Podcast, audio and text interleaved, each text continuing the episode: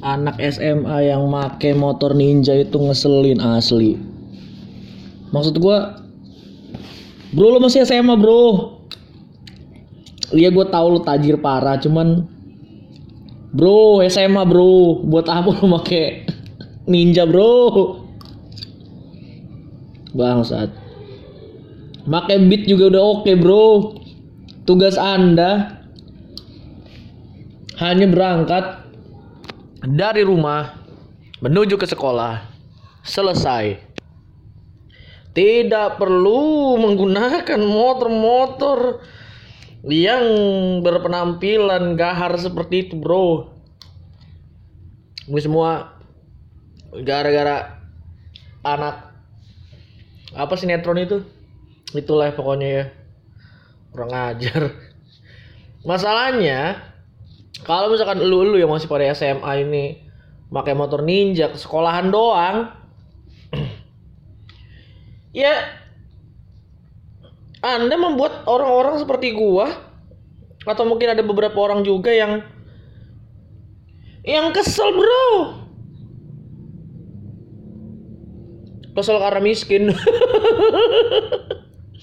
Padahal miskin bukan salah dia dia terlahir memang mungkin sudah kaya jadi mampu beli motor ninja eh dia ternyata salah Aku salah lahir kaya, aku salah memakai motor ninja pemberian bapakku ini.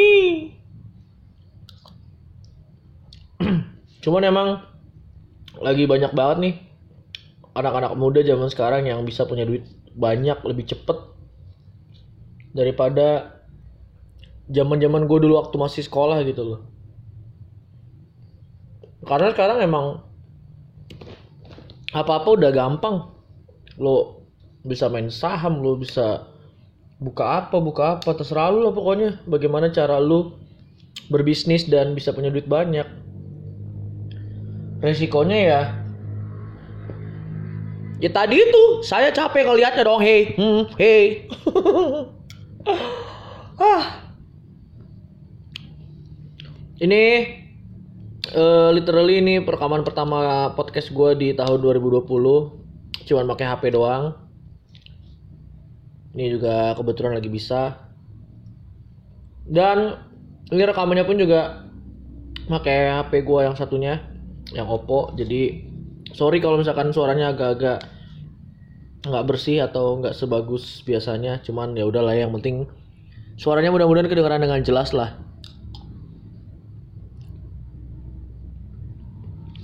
tapi nggak cuman nggak cuman anak SMA yang pakai motor ninja doang yang bikin kesel. Kemarin gue baca berita di Prancis Pada tau Prancis kan lo ya? Ya tau lah Prancis apa yang gak tau Prancis Anggun C. Sasmi nah itu Di Prancis Itu Ini gue sambil nyemil-nyemil gitu lah ya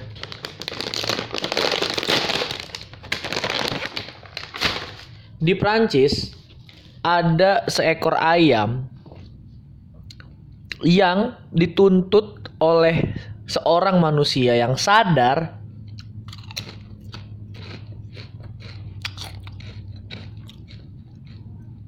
dituntut karena berkokok.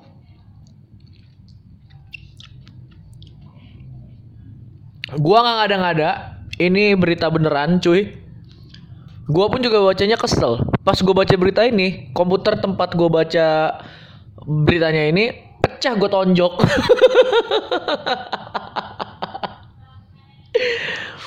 gue dapat berita nih. Seekor ayam dituntut di Perancis karena berkokok. Oh, gue tonjok layar komputernya. Kalau bayangin aja men. Dari judul beritanya aja, ayam berkokok dituntut sama orang. Jadi kisahnya gini, jadi ini di Prancis ya, yang logo negaranya pun juga yang di sepak bolanya tuh logonya ayam, ayam jantan dari Eropa kan julukannya kan. Eh, dari Eropa apa dari mana ya? Dari Tasikardi apa? ya, pokoknya uh, tim uh, Prancis lah negara yang terkenal dengan Eiffel dan juga ayamnya nih Jadi ada satu warga biasa di Prancis yang melihara ayam. Normal. Manusia melihara ayam, normal ya kan? Normal banget. Tiba-tiba tetangganya tidak terima nih dengan ayam yang dipelihara dikarenakan berkokok dan kokokannya berisik ayamnya berkokok dan kokokannya berisik. Dia nggak terima. Dia tuntut ayamnya dibawa ke pengadilan. Dan beneran diadili di pengadilan. Gue nggak tahu ya ini berkokoknya kayak gimana. Cuman yang kayak kita tahu ayam itu berkokok cuman kalau pagi hari. Nggak mungkin dia lagi iseng lagi nganggur gitu kan bang kayak bete banget gue ya. Berkokok ah nggak mungkin tidak mungkin. Tidak mungkin jam 2 siang tidak mungkin jam 11 siang. Atau malah tidak mungkin juga jam jam-jam istirahat orang jam 10 malam gitu. Tidak mungkin. Ayam berkokok itu cuma di pagi hari. Yang kokokannya kenceng banget. Tapi kalau misalkan dia berkokok kecil berkokok kecil susah banget kalimatnya Cuman kalau misalkan dia yang berkokok-kokok kecil ya itu mungkin-mungkin aja. Tapi kan kecil ya. Yang gedenya cuma di pagi hari doang. Buat bangunin orang-orang yang tidur. Mulia dia sifat ayam itu mulia sekali. Dia ingin membangunkan orang-orang agar tahu bahwa sudah pagi. Dituntut sama orang karena berisik. Di pengadilan seorang hakim di Prancis menyatakan. Tapi sebelum dia menyatakan bahwa apa pun juga ya nih hakim gimana ditunjuknya ya? E, Bapak Hakim ada pengadilan? Oh ya siap. Saya sangat bersemangat sekali hari ini untuk mengadili keadilan seseorang. Apa apa kasus hari ini yang terjadi di negara kita di negara di negara fashion ini di di Perancis? Apa apa? Eh ada orang yang mabuk merusak apa apa ada apa mabuk atau apa uh, bukan Pak Hakim ayam ayam. Wah, sebuah kasus yang sangat saya tunggu-tunggu sekali. Kasus ayam. Ayamnya kenapa? Ayamnya beracun, beracun kan pasti ini karena kasus penting. Sampai dibawa ke pengadilan pasti ini kasus penting. Ayamnya beracun. Iya betul. Uh, enggak pak hakim. Ayamnya enggak beracun, berarti ayamnya dicuri oleh orang lain ya kan? Dia adalah seorang peternak ayam peternakannya udah besar dan ayamnya dicuri oleh orang lain. Betul? Uh, bukan juga Pak Hakim. Oke, mari kita ke ruang persidangan saja, Pak. Saya sudah tidak, uh, saya sangat penasaran sekali dengan ayam ini. Sidang lah nih, sidang, sidang, sidang, sidang, sidang ditanya lah mungkin sama Pak Hakim ini si penuntut ini. Wahai warga Prancis yang hari ini menuntut sebuah keadilan. Apa yang ingin Anda tuntut dari ayam yang hidup ini yang ada di depan saya bersama dengan pemiliknya yang menjadi terdakwa Tuntutan apa yang Anda inginkan? Hei wahai warga Prancis. apa yang sudah ayam ini lakukan kepada Anda? Sebentar. Ayam ini merusak halaman pekarangan rumah Anda. Tidak Pak Hakim. Tadi saya sudah berdebat dengan jaksa. Kejadian-kejadian yang berat itu bukan. Ayam ini pun juga tidak merusak kediaman Anda, wahai penuntut. Tidak, Pak Hakim. Baiklah kalau begitu. Ayam ini melukai atau menciderai keluarga Anda. Dipatok, dipatok anaknya, dipatok ya. Anaknya dipatok pasti dong. Tidak seperti itu juga Pak Hakim.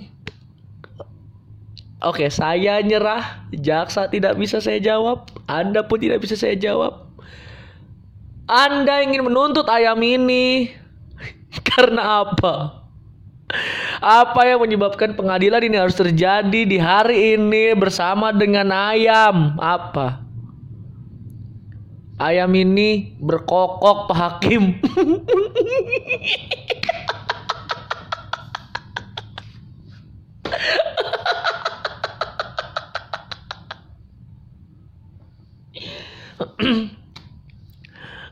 ayam ini Anda tuntut karena ayam ini berkokok. ayam. Dan lo tau nggak apa hasil sidang tersebut nih ya? Hakimnya bilang bahwa ayam berkokok itu adalah hak asasi binatang.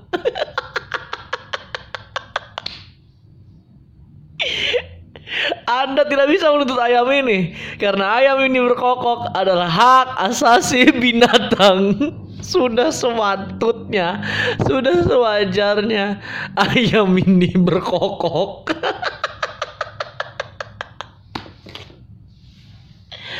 Aduh ya ampun Tuhan, Tuhan, Tuhan. Maksud gua ini Prancis nih Eropa loh, baru kemarin juara dunia. Ayam dituntut. Ayam. Ayam tuh ayam, ayam petok-petok ayam. Ayam dituntut. Karena berkokok. Aduh. Kukuruyuk, hei ayam. Kamu tidak boleh berkokok. Akan saya bawa kamu ke pengadilan. Astaga. Aduh. Apakah orang ini jika dia melihat babi beroik-oik akan dituntut? dia lagi jalan nih. Terus ada babi.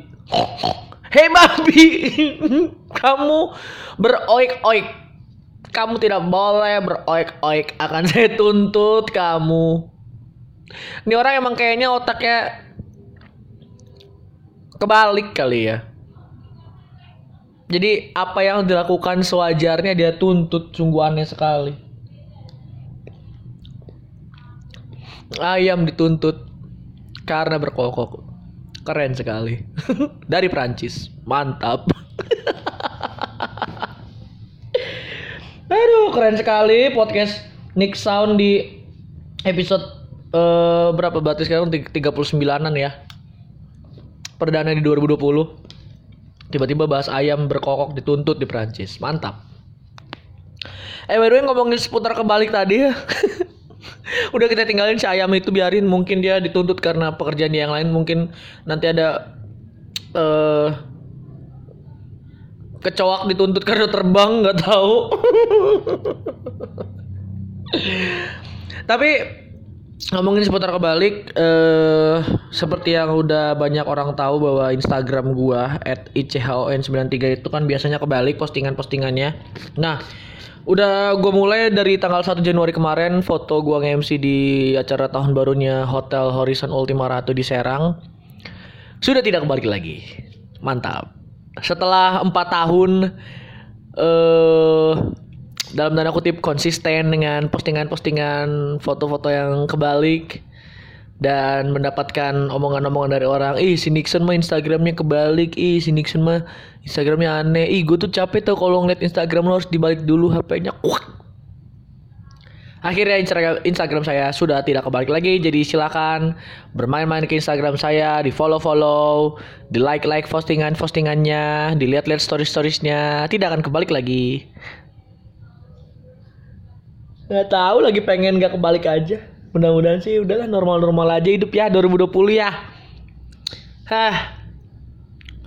Aduh aduh aduh, aduh. 2020 dimulai dengan sangat berat karena uh, memulai kembali semuanya memulai kembali segala rutinitas setelah vibesnya kan Desember tuh liburan ya. Dari Januari Januari awal ini juga kan vibesnya masih kayak vibes liburan segala macem gitu. Jadi eh uh, ya sudah jadi berasa belum siap aja untuk menerima bahwa udah harus kerja lagi udah harus nyari duit lagi udah harus ngapain lagi gitu loh. Dan eh gue lagi melakukan satu langkah besar juga buat di pekerjaan gue tapi itu belum bisa gue ceritain nanti aja lah di kapan-kapan. Dan apa ya? Ada yang aduh ini gue kesel banget juga sih selain anak SMA pakai motor ninja bikin kesel. Di Prancis juga ayam dituntut karena berkokok bikin kesel satu hal juga yang bikin gue kesel adalah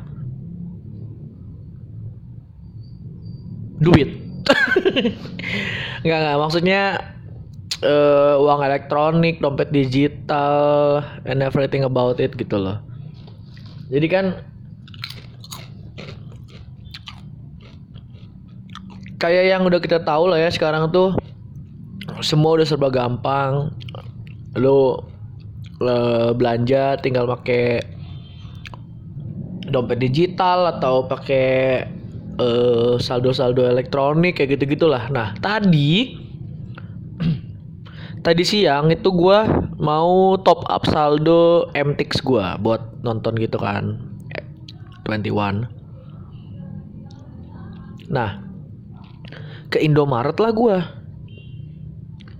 mas mau top up saldo MTX respon mas-masnya apa mas MTX apaan tuh mas aduh Bro, Anda kan kerja di Indomaret nih. Iya Mas saldo buat uh, ini nonton film. Oh itu aplikasi ya Mas ya? Iya aplikasi buat nonton film biar bisa gampang. Oh, emang bisa di Indomaret Mas? Ya kan gua kenapa milih ngisi di Indomaret ya? Karena bisa dong.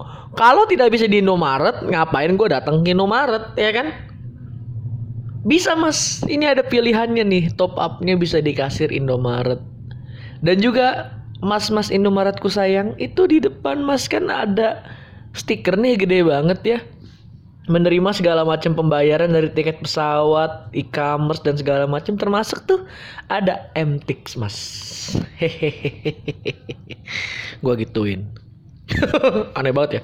Oh iya mas Aduh ribet ya minta ampun deh Tuh orang gak tahu bayarnya kayak gimana Caranya kayak gimana Ngotak ngatiknya segala macem Tak tuk tak tik tik tak tik tuk tik tak tik tuk Baru Sekit udah nyampe Aduh Maka dokter berapa menit? 15 menitan kali.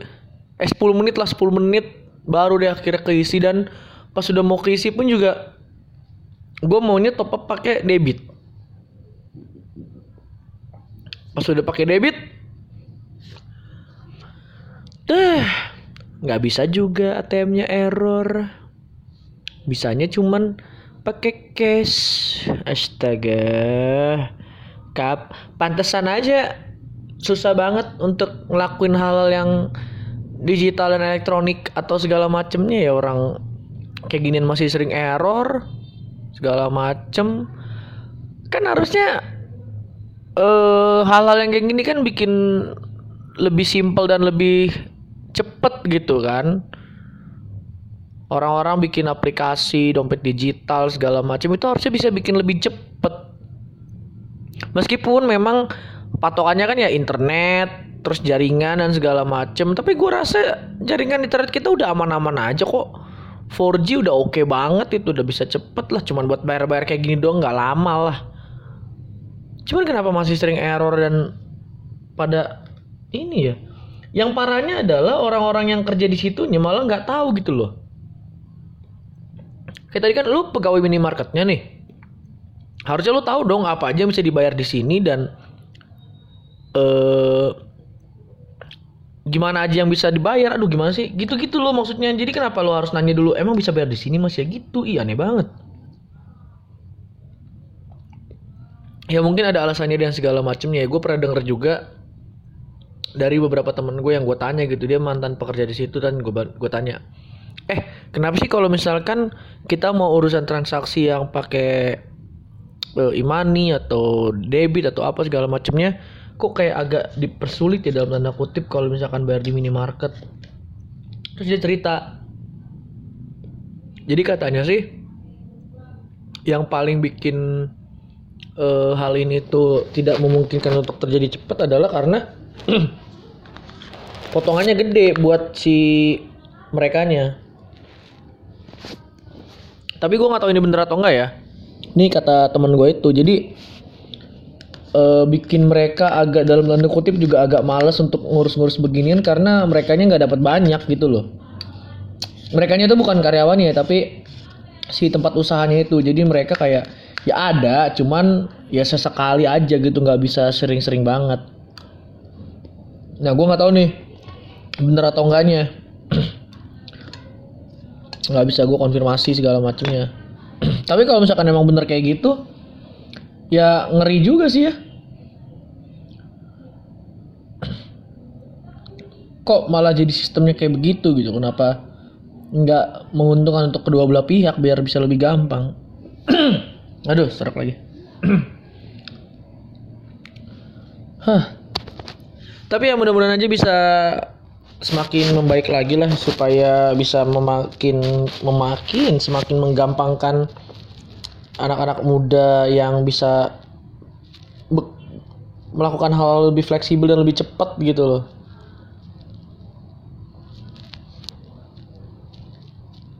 Hmm. Hah. Aneh-aneh aja orang-orang zaman sekarang.